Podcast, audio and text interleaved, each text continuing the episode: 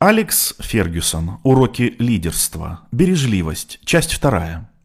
На создание команды, которая завоевала популярность в 90-х годах, а в 99-м году сделала требл, Лига чемпионов, Премьер-лига и Кубок Англии, было потрачено около 60 миллионов фунтов. Еще примерно 320 миллионов помогли придать команде ударную силу, и в течение следующего десятилетия она сражалась на высочайшем уровне мастерства. Но это расходы, а нужно учесть еще 256 миллионов фунтов, полученных от продажи игроков за тот же период. Самым дорогим из моих приобретений за время работы в Манчестер Юнайтед до 2008 года был 23-летний Рио Фердинанд, за которого в 2002 году мы заплатили Лидсу 29 миллионов фунтов. Фердинанд играл в клубе 12 сезонов, провел 455 матчей за клуб и 54 за сборную Англии, как игрок Манчестер Юнайтед, и лишь через год после моей отставки перешел в Куинс Парк Рейнджерс. Хотя за Фердинанда мы заплатили намного больше, чем в среднем по нашим трансферам, все равно это была очень удачная сделка. Если поделить сумму трансфера на количество лет, проведенных игроком в клубе, то получится, что Рио обходился клубу в среднем в 2,5 миллиона фунтов в год. Надо учесть, что мы почти полностью компенсировали затраты на его приобретение за счет продажи в Реал Дэвида Бекхэма, который не стоил нам ничего. Это соглашение на сумму 25 миллионов фунтов было достигнуто в 2003 году. Помимо приобретения Рио, мы потратили на формирование линии обороны совсем немного. 5,5 миллиона на Патриса Эвра и 7,5 миллионов на Неманю Видича. Оба трансфера произошли в 2006 году. В 2008 мы подписали Рафаэля Досилу и его брата Фабио. Тогда они еще не были профессиональными футболистами. И, наконец, разрешили проблему с вратарем, которая мучила меня 6 лет после ухода Петра Шмейхеля. Покупкой в 2005 году Эдвина Ванденсара у Фулхэма. Вандерсару исполнилось 34 года, и его приобретение обошлось нам в 2 миллиона фунтов. Сравните это с трансферными расходами Челси за тот же период. До моей отставки Эвра, Видич, братья Досилова и Ван Денсар вместе сыграли за клуб 1049 игр. Размышляя о покупке того или иного игрока, я всегда принимал во внимание его скорость, координацию движений и технику игры. Кроме того, меня интересовал вопрос, в какой мере на него можно положиться. Одно дело приобрести игрока, которого можно каждую неделю ставить в основной состав, и совсем другое раскошелиться на огромную сумму за футболиста, который получает травму в каждом третьем матче. В последнем случае сделка не имеет смысла. Ставка на молодежь тоже приносила плоды. Постоянный приток в основной состав свежей крови и возможность выгодно продавать игроков. В мои времена на посту главного тренера Манчестер Юнайтед от продажи футболистов, отобранных в юном возрасте и прошедших подготовку в молодежной академии клуба, было получено более 100 миллионов фунтов. В качестве примера можно привести не только всем известных Дэвида Бекхэма и Ники Бата, но и Жерара Пике и Джузеппе Росси, взятых подростками из-за рубежа. Мы их заметили и помогли им развить свой талант. И, конечно, хотели получить компенсацию за свои труды. Особенно потому, что многие ребята оказались способны играть в очень качественный футбол на протяжении 10-15 лет. Фрейзер Кэмпбелл, Робби Брейди, Райан Шоукросс, Дэнни Хиггинботом, Дэвид Хили и Джон Кертис – вот несколько имен игроков, покинувших Манчестер Юнайтед ради других команд. Если подающий надежды парень тренировался в нашей молодежной академии, то подписывая его мы не рисковали деньгами. Например, Кит Гиллеспи стал играть за нас в возрасте 16 лет. Он провел около 10 матчей в основном составе, а потом мы продали его за миллион в рамках комплексного трансфера, приведшего на Олд Траффорд Энди Коула. В работе с молодежью больше всего рискуешь ошибиться в оценке способностей юного футболиста, ведь так можно потерять возможность взять его на место более одаренного подростка. Но чтобы оценить потенциал некоторых ребят, часто приходится ждать, поскольку все они физически развиваются разными темпами. А если уж мы решали продать их, то проявляли твердость в переговорах.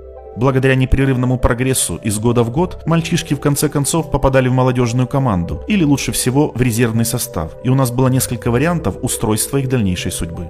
Лучшие футболисты, такие как Дэнни Уэлбек или Аднан Янузай, играли настолько хорошо, что из молодежной команды сразу попадали в основной состав.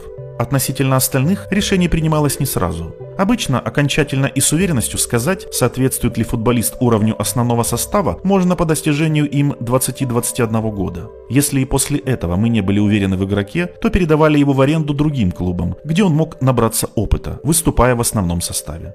Так произошло с Томом Клеверли, которого последовательно арендовали Уотфорд, Уиган и Лестер. Джонни Эванс побывал в Антверпене и дважды в Сандерленде. Дэнни Уэлбека передавали в Престон и Сандерленд. Однако не всегда такая политика давала результат, как произошло с Джузеппе Росси в Ньюкасле и Парме, а также с Федерико Македой в Сампдоре и Куинс Парк Рейнджерс. Они так мало играли, что их профессиональный рост практически остановился. Иногда мы ждали слишком долго, прежде чем продать игрока, не сумевшего добиться успеха или потерявшего ценность в результате тяжелой травмы. Такое случалось редко. Например, с Джеймсом Честером мы действительно потеряли деньги. Джеймс несколько раз травмировал колено, и дело кончилось тем, что в 2011 году мы продали его в Хал за 300 тысяч фунтов. В течение следующих четырех с половиной сезонов он провел более 170 матчей, но нашему клубу принес чистый убыток. Мы всегда ищем выгодные трансферы, но в футболе, как и в жизни, получаешь то, за что платишь. Однако иногда в дело вмешивается удача, как в случае с приобретением Эрика Кантона, когда Лиц захотел купить у нас Денниса Ирвина. Также нам повезло с Петром Шмейхелем, который в свои 28 лет играл за Брондбю. До сих пор недоумеваю, почему до нас его не купил ни один топ-клуб. В 2008 году друг Карлуша Киероша и добровольный скаут Манчестер Юнайтед присматривал для нас футболистов в Анголе и случайно увидел Манушу. Мы устроили парню просмотр, и оказалось, что у него отличный удар левой. Клуб подписал его за 250 тысяч фунтов, совсем небольшую сумму для клуба. Позже выяснилось, что Манушу недостаточно хорош, чтобы выступать за основной состав, поэтому его продали в Вальядолит за 2,5 миллиона фунтов.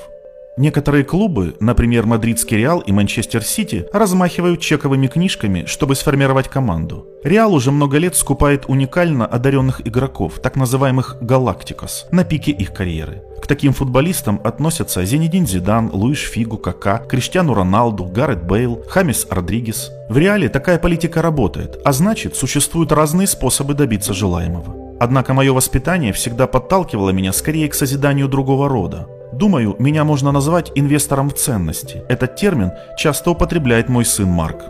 Мне нравилось подписывать талантливых игроков, чьи лучшие годы остались позади. Конечно, нельзя было рассчитывать на то, что они пробудут в клубе долгое время, но время от времени, взяв такого игрока в аренду за небольшую сумму, мы быстро решали некоторые проблемы команды. В 2001 году на правах свободного агента к нам перешел Лоран Блан из миланского Интера. Хотя ему стукнуло 35, он был очень опытным, состоявшимся футболистом, а Манчестер Юнайтед как раз требовалось усилить линию обороны. К той же тактике мы прибегли в 2009 году, подписав Майкла Оуэна, бывшего нападающего сборной Англии. С его помощью мы рассчитывали добавить мощи атаки команды. В детстве Майкл прошел подготовку в молодежной академии Манчестер Юнайтед, а незадолго до описываемых событий получил статус свободного агента. Я пригласил его к себе домой, чтобы предложить контракт с оплатой по результату. Он был на седьмом небе от радости. Несмотря на то, что он постоянно травмировался, нам оказалось выгодно подписание Оуэна. В первом же своем матче, в финале Кубка Премьер-лиги 2010 года, проходившем на стадионе Уэмбли, он сравнял счет, и нам удалось обыграть Астон Виллу. В следующем году Майкл впервые за 13 лет выступлений на высшем уровне вместе с командой завоевал титул чемпиона. Как всегда из любого правила есть исключения. Когда приходит время расставаться с игроками, сполна вернувшими свой долг клубу, мы не гонимся за прибылью. Ребятам, проведшим в команде 10 или более лет и достигшим возраста, когда травмируешься все чаще, трудно сохранить место в основном составе. Количество сезонов, которые им еще удастся отыграть, можно пересчитать по пальцам одной руки. В таких случаях мы делаем все возможное и невозможное для того, чтобы помочь своим футболистам, например, предоставить статус свободного агента, чтобы другой клуб имел возможность возможность предложить им более высокую заработную плату. Или посвящаем ему матч, или делаем и то, и другое. Только Филу Невиллу удалось добиться больших успехов после ухода из нашего клуба, хотя мы продали его Эвертону всего лишь за 3 миллиона фунтов.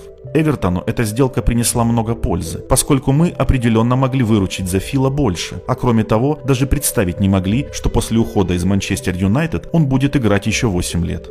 Деннис Ирвин, Стив Брюс, Майк Феллон и Брайан Маклер – все они стали свободными агентами. Когда Петр Шмейхель решил уйти, мы предоставили ему статус свободного агента с условием, что он не будет выступать за английский клуб. Он отправился в Лиссабонский спортинг, но через пару лет вернулся в Англию, чтобы присоединиться к Астон Вилле, а через некоторое время перешел в Манчестер Сити. Но мы не стали предъявлять ему претензий, хотя имели на это право.